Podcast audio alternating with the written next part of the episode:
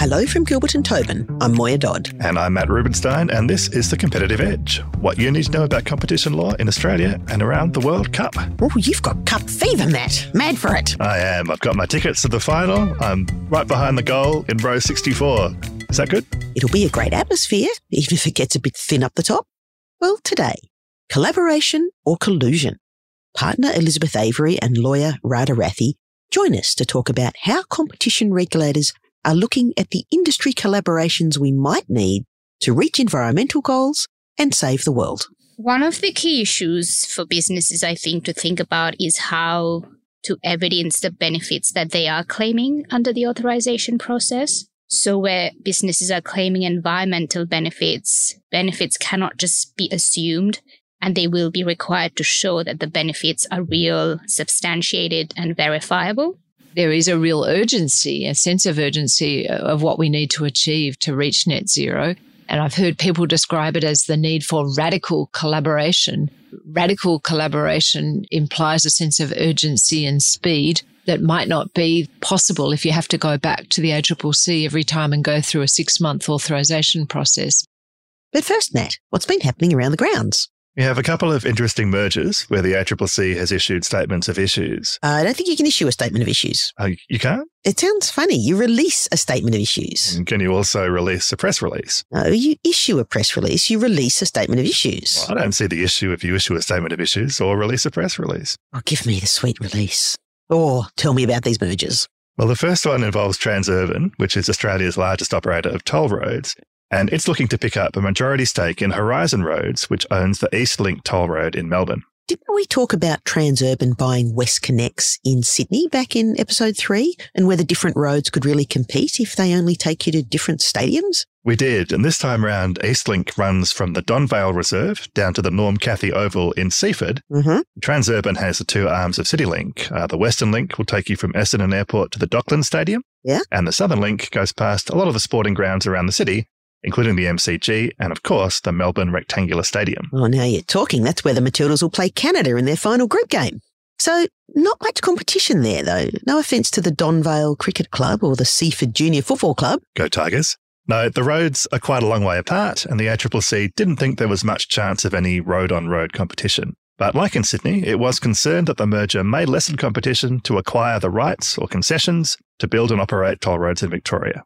And that was because someone who already has a lot of toll roads would already have a lot of traffic data and modelling, as well as a track record and probably lower financing costs. That's right. And in the end, the WestConnex acquisition was cleared after Transurban gave undertakings to share that traffic data, which actually anyone can check out on the internet at nswtollroaddata.com, where I just learned that in the last 15 minutes of March this year, 50 cars travelled westbound on the Cross City Tunnel. Riveting. So that's the kind of thing they might offer in Victoria? If they have to, yeah. The WestConnex statement of issues had two orange lights and two green lights, while the new Victorian one just has the one orange and three green.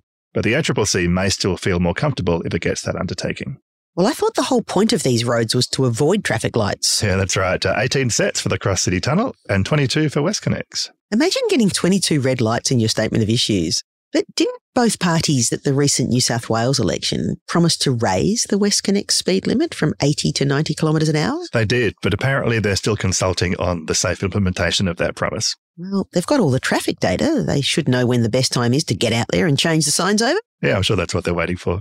In other news, we've mentioned before that the ACCC has released a statement of issues on Cochlear's acquisition of Oticon.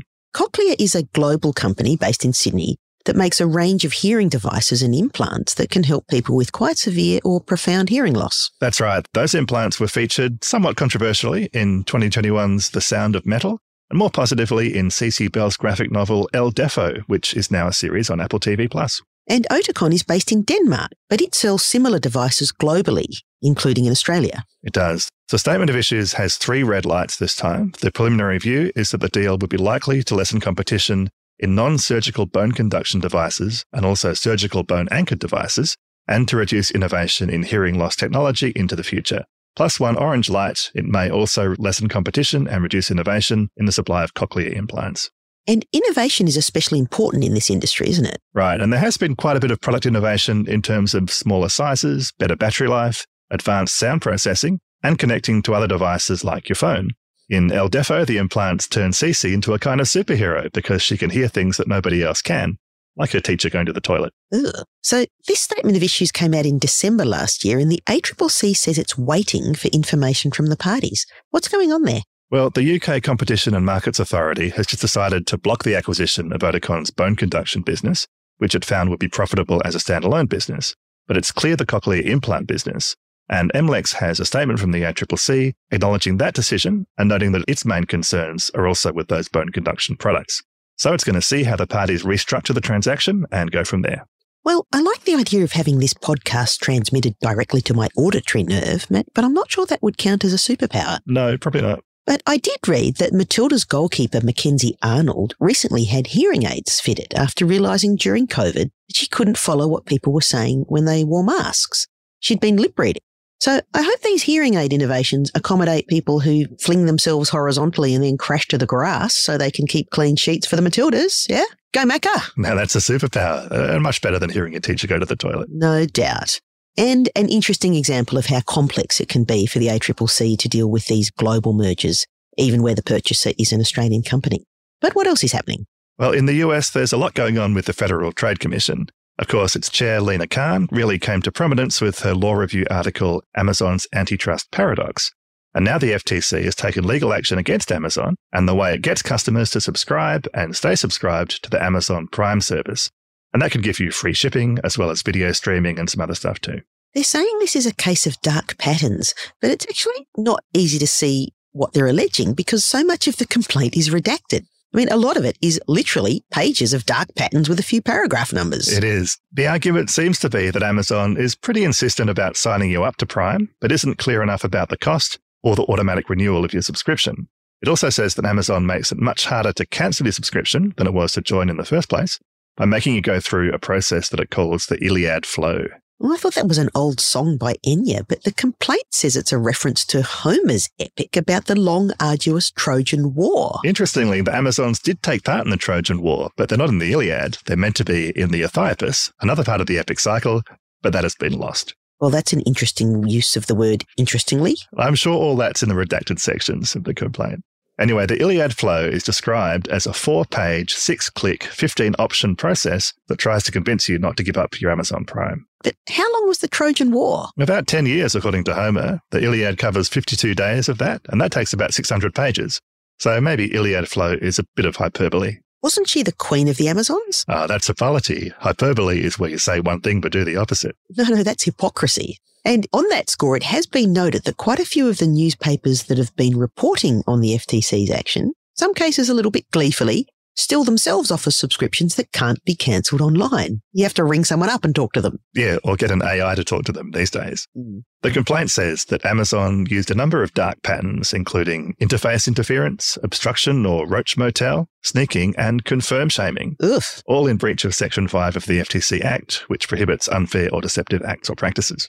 And is this the first time Chair Khan has taken proceedings against Amazon? It is. Uh, reportedly, though, the FTC has been looking at a few different things, including Amazon's acquisition of the robot vacuum company iRobot, which was recently cleared in the UK.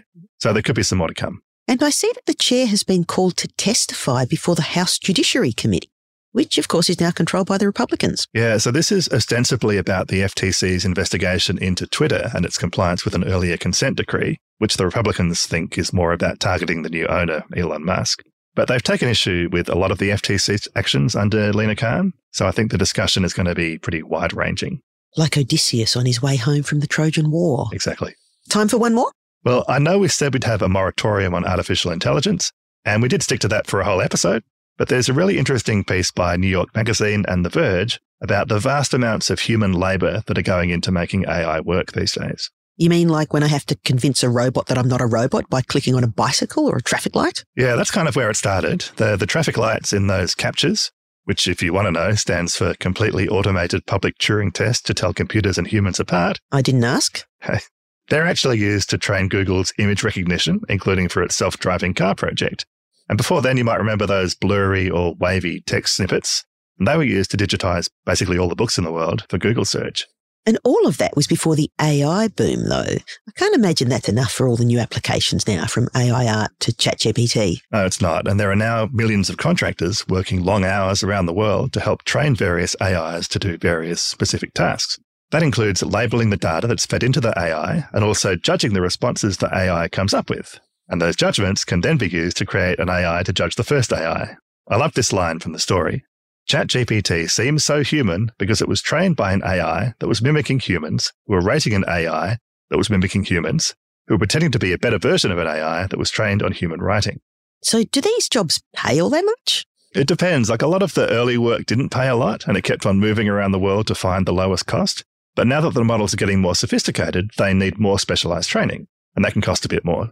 So the article says you can make $45 an hour teaching robots law or $25 teaching them poetry. Hmm. So you could make $70 an hour teaching them legal poetry. And you can make good money teaching them maths. Well, I guess this is like a startup phase where we need a lot of human intervention now to get things up and running.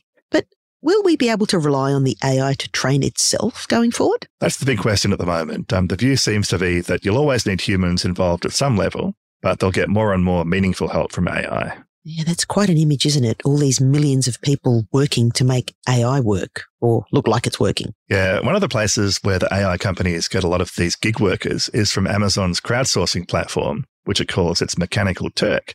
And that's named after a clockwork chess playing robot built in the 18th century, which toured the world for decades and beating pretty decent chess players which actually had a human chess master hidden under the chessboard pulling all the levers. Oh, gosh, so artificial, artificial intelligence. That's right. And that isn't exactly what this is, but it is sort of industrially complicated when you look at all the human labor involved in creating the source material, then annotating the material, and then training the models. And then who ends up making the money out of all of that? Well, this is the competitive edge. You're making it sound like the Green Left Weekly. Yeah, funny you should say it, because Aleks Wansbrough from Sydney Uni has an article in the Green Left Weekly where he asks ChatGPT to conduct a Marxist analysis of itself. Tell me, I've been missing a good bit of Marxist analysis. Me too. It said a Marxist critique of ChatGPT reveals it as a product of the contradictions and exploitation of capitalist production. While it represents a remarkable technological achievement, it also embodies the domination of the global working class and reinforces existing power relations in society. So it sounds like it's achieved self awareness. Yeah, though it still can't spot a traffic light, apparently. But we'll keep an eye on those developments and see how long the AI moratorium lasts this time. Indeed.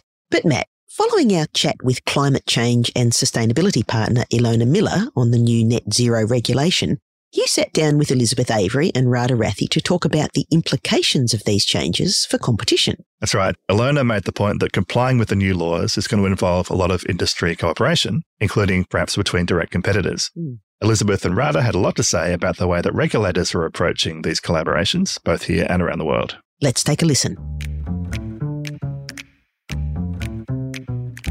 Last episode, we spoke to climate change and sustainability partner Ilona Miller about the obligations that many businesses now have to address the environmental impact of their operations and the fact that many mitigation options are likely to need some kind of industry cooperation. Today, I'm joined by competition and regulation partner Elizabeth Avery and lawyer Radha Rathi to talk about how those imperatives can be squared with competition law. Elizabeth and Radha, thanks so much for joining us. Hi, Matt. Lovely to see you again. Thanks, Matt. Great to be here. Elizabeth, what kinds of sustainability or environmental collaborations are we seeing that are likely to raise competition law issues? It's important to note that not all collaborations do indeed raise competition law issues. The ones that we focus on the most are those uh, collaborations between competitors or potential competitors and primarily the risk of breaching the cartel prohibitions. So collaborative conduct between competitors that could involve an element of price fixing, for example, when an industry agrees to acquire goods from a particular supplier collectively, perhaps it's, you know, environmentally better to do so. When an industry may agree to boycott particular customers because they uh, pose an environmental risk, all of those types of conduct, while there might arguably be some public benefit, obviously have an impact on competition. So they're the types of collaborations that we primarily focus on as competition lawyers and that industry needs to think about how either the ACCC or a private party could litigate against them. So in Australia, we do have a mechanism to allow for some collective action that would provide a net public benefit. How does that apply to environmental collaborations? That public benefit test is applied in a few contexts. Firstly, you can seek authorization for an agreement that the ACCC will consider and review, and they can authorize and exempt from the competition laws either on the basis that there is no substantial lessening of competition likely, or even if there is, the public benefits of the collaboration outweigh any substantial lessening of competition. So environmental collaborations seem to be an ideal case for using that authorization process. And, and indeed, the ACCC has said they are open to engagement and really want to hear from parties on that basis. And that public benefit test isn't just for specific agreements. A few years ago, a new power was introduced to allow the ACCC to authorise on a class exemption basis for a class of conduct. That could be quite helpful in the environmental context. It hasn't been used very much yet, but it could very well be used in an industry to allow collaboration on an ongoing basis and might be more effective actually in some contexts. There is a real urgency, a sense of urgency of what we need to achieve to reach net zero. And I've heard people describe it as the need for radical collaboration. Radical collaboration implies a sense of urgency and speed that might not be possible if you have to go back to the ACCC every time and go through a six month authorization process. So once it's been done once and the ACCC's tested a particular type of agreement, you could get a class exemption because of the environmental public benefits, potentially radical collaboration makes me think of the early days of the COVID pandemic when a lot of competitors got together, industries got together to solve the urgent problems of the time. How did the ACCC deal with that issue? They were incredibly nimble and worked really hard, actually, really quickly. And there's an interim authorization process that allows you to seek authorization on an urgent basis because the ACCC will not retrospectively authorize conduct. So what you need to do in advance is go in and get authorization in the context of those pandemic related authorizations, the ACCC actually authorized on an interim basis a lot of conduct within days. There are quite a few people who didn't sleep, eh, including on the ACCC side for several days while those decisions were being made very quickly. While there is a lot of urgency to the environmental issues and a need for radical collaboration, I think it would be hard to explain to the ACCC that something needed to be done within days. The types of circumstances that the ACCC was considering during the pandemic were people not being able to make mortgage payments, those types of things which required banks to collaborate and consider what terms they could offer in hardship cases, uh, really did require urgent action environmental action is absolutely urgent, but perhaps it's more like weeks rather than days. What has the ACCC done so far in terms of laying out its approach and, and applying its approach to environmental cooperation? So, so far, the ACCC has highlighted that the authorization process does allow them to consider environmental benefits. And indeed, in September 22, Chair Cass Gottlieb in a speech at the Fordham conference, clearly articulated that the ACCC is open to engagement in relation to considering environmental benefits in competitor collaborations as a potential basis for authorising the conduct. In announcing the compliance and enforcement priorities earlier this year, the chair again confirmed that broader work in relation to the intersection between environmental and sustainable issues and competition law is a priority and that a new task force focusing on sustainability building on the ACCC's expertise to coordinate efforts across the agency would be implemented. Commissioner Carver at the ABA spring meeting announced that the ACCC was developing environmental benefit guidance so parties that are seeking authorization or considering collaboration could take into account their guidelines. Now, it may be that in some situations, just because there's a collaboration in relation to environmental issues, there's not really a competition issue. And with the guidance, parties will be better able to self assess whether they do need to go and seek authorization or whether the guidance gives them sufficient comfort that there wouldn't be a competition problem that they need authorization for. Radha, what can you tell us about the way the ACCC has applied this thinking in determinations of authorization so far? So, in past decisions, the ACCC has already interpreted public benefits to include environmental benefits.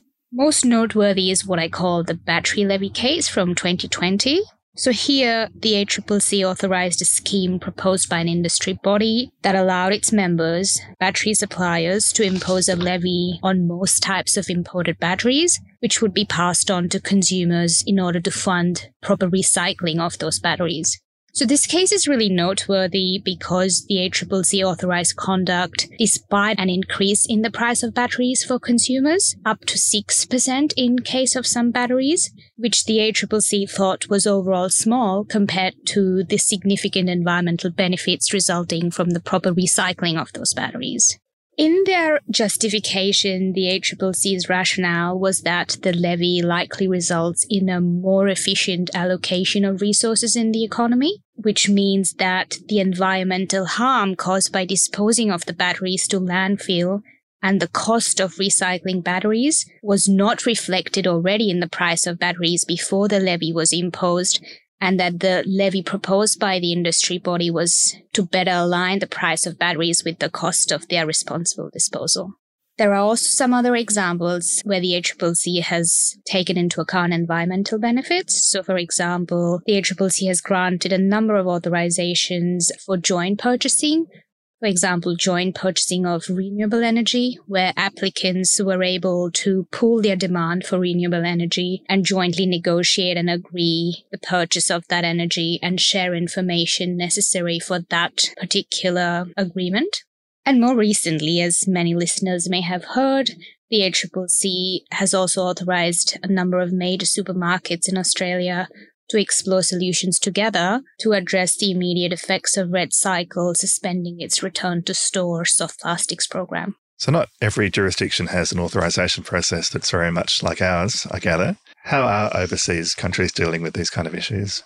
So, this is a really hot topic for a number of the major international competition authorities. I think it's fair to say that Europe is at the forefront of the movement. Most authorities in Europe, at least, don't have an authorization regime similar to what we have in Australia that Elizabeth touched upon earlier. And so these authorities are really considering how their existing laws can either be interpreted or updated to avoid being an unnecessary roadblock to what are genuinely necessary ESG collaborations. Earlier this month, the EU Commission adopted a revised set of guidelines which clarifies its position on sustainability agreements. So I think I would highlight three interesting points from the Commission's guidance. Firstly, the guidelines provide for a broad definition of sustainability agreements based on the UN Sustainable Development Goals. So sustainability is not just limited to the environment, but includes broader objectives such as human rights, living wages, healthy diets, animal welfare, etc.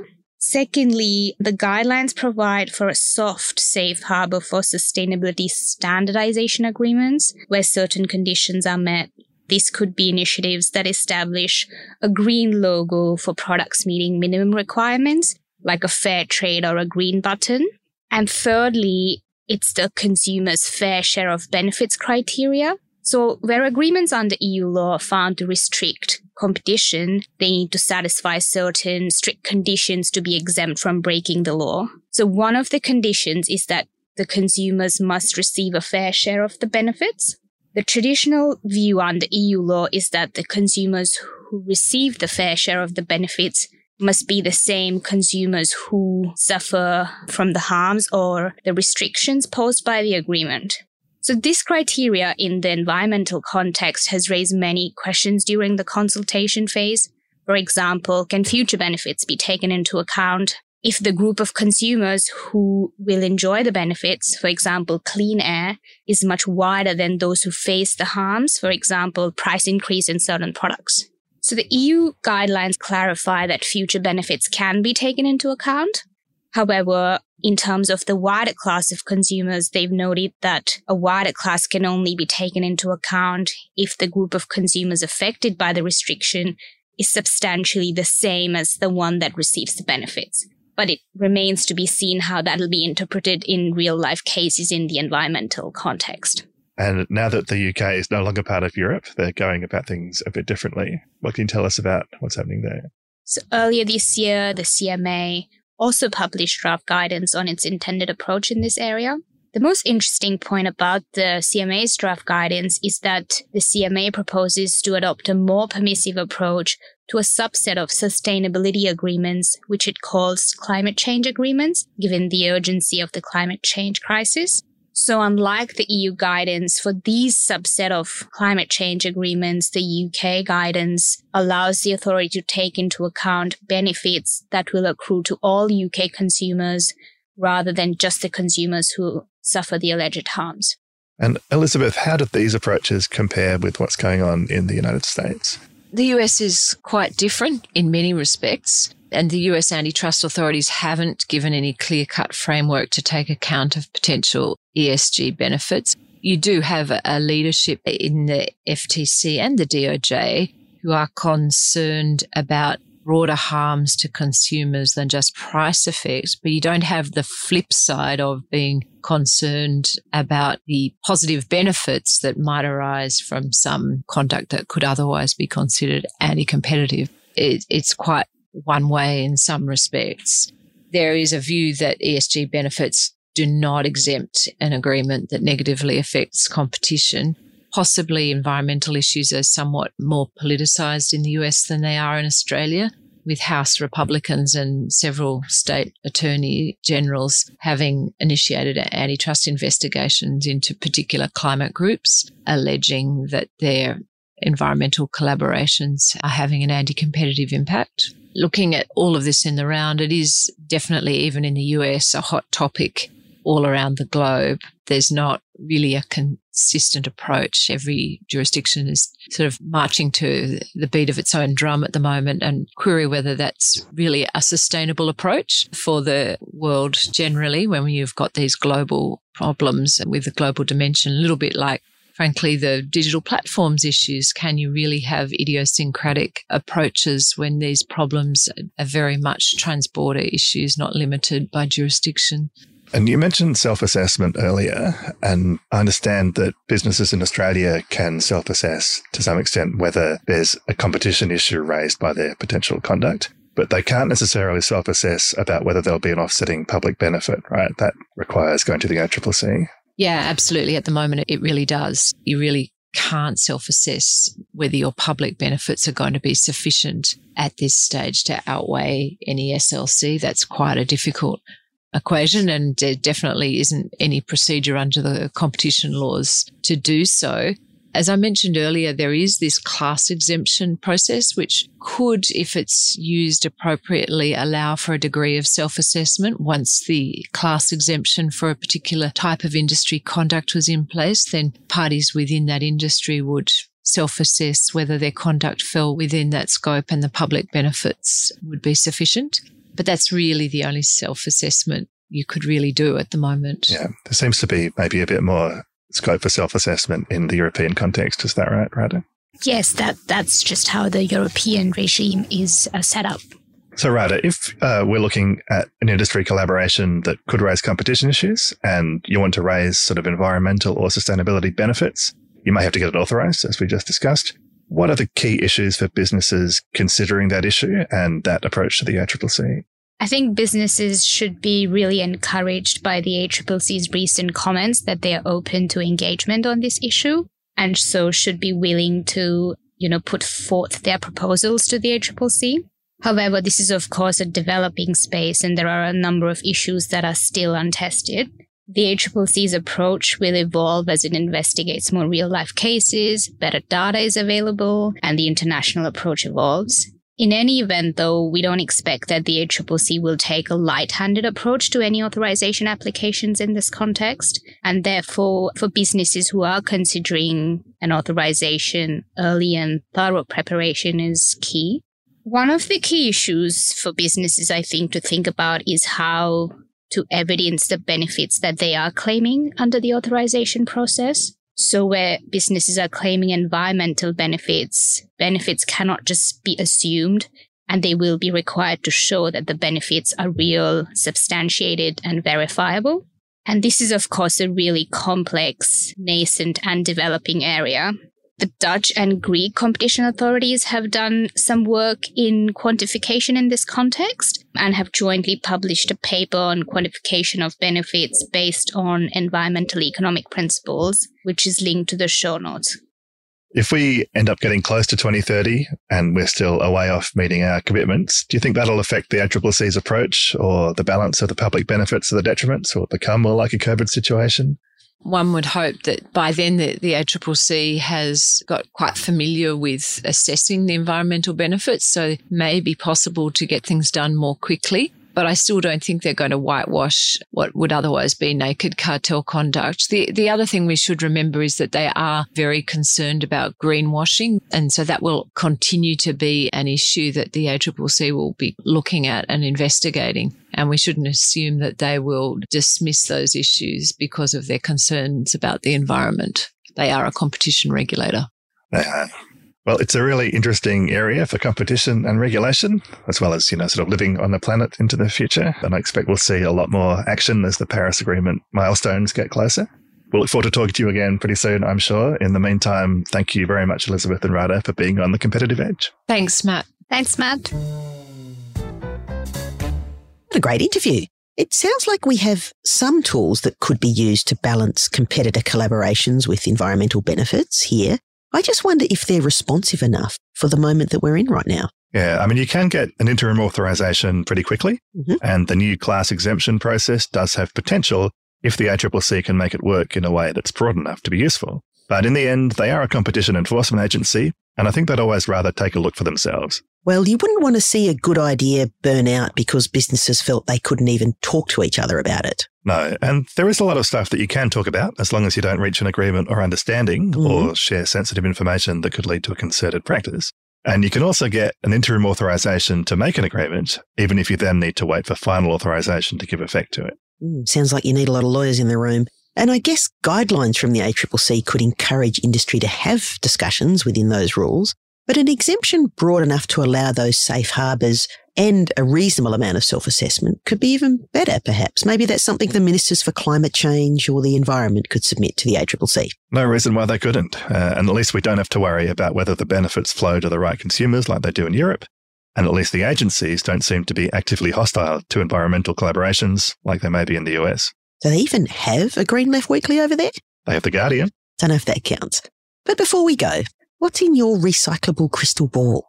Well, the ACCC's National Anti-Scam Centre has just announced a fusion cell to combat investment scams, which are now costing Australians a billion dollars a year. Wait, what's a fusion cell? As near as I can tell, it's a type of ammunition typically used by laser based energy weapons in the Fallout series of video games from Bethesda, which Microsoft bought in 2021. I feel like you've been doing a bit too much research into that Activision merger. That is possible. Uh, a fusion cell is also apparently a time limited task force designed to bring together expertise from government and the private sector to take timely action to address specific urgent problems. Here's how ACCC Chair Gina Cass-Gottlieb described it to Senator Jane Hume at estimates in May.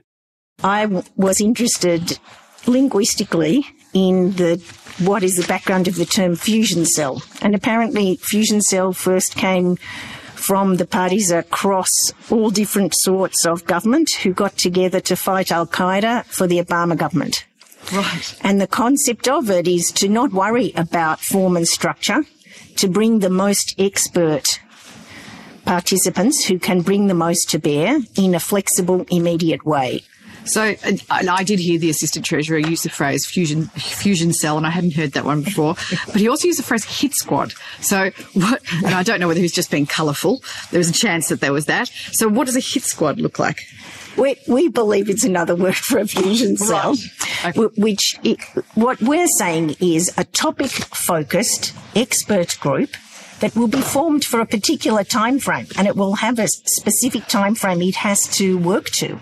So this fusion cell, or HIT squad, also involves ASIC, as well as representatives from the banks, the telecommunications industry, and the digital platforms. So the idea would be to disrupt these scams by keeping them off the digital platforms, then blocking them from our phones, and I guess stopping us from sending our money to the scammers via the banks. Yeah, it's a really good idea. It's involving all the people who'd want to be involved, and I hope it'll make a dent in that billion dollars lost every year. Yeah. And there are some more fusion cells planned for other scam types, which may have different participants. So what's your prediction then? Could they be called the Mat Pack? Or the Dot Squad. Actually, I'm not sure any of those names are going to last the distance. Yeah. They might end up, I think, with a more normal name. You go, not afraid to make the big calls. Remember, you can find relevant links in the show notes or email us at edge at gtlaw.com.au. And we've got some great guests still to come, including technology partner Simon Burns with former Human Rights Commissioner Ed Santow and an all star panel on ethical AI. There goes the moratorium. And if you enjoyed today's episode, please subscribe, leave us a review, and tell your friends. Till next time, this was The Competitive Edge with Gilbert and Tobin. Go Matildas! Till it's done.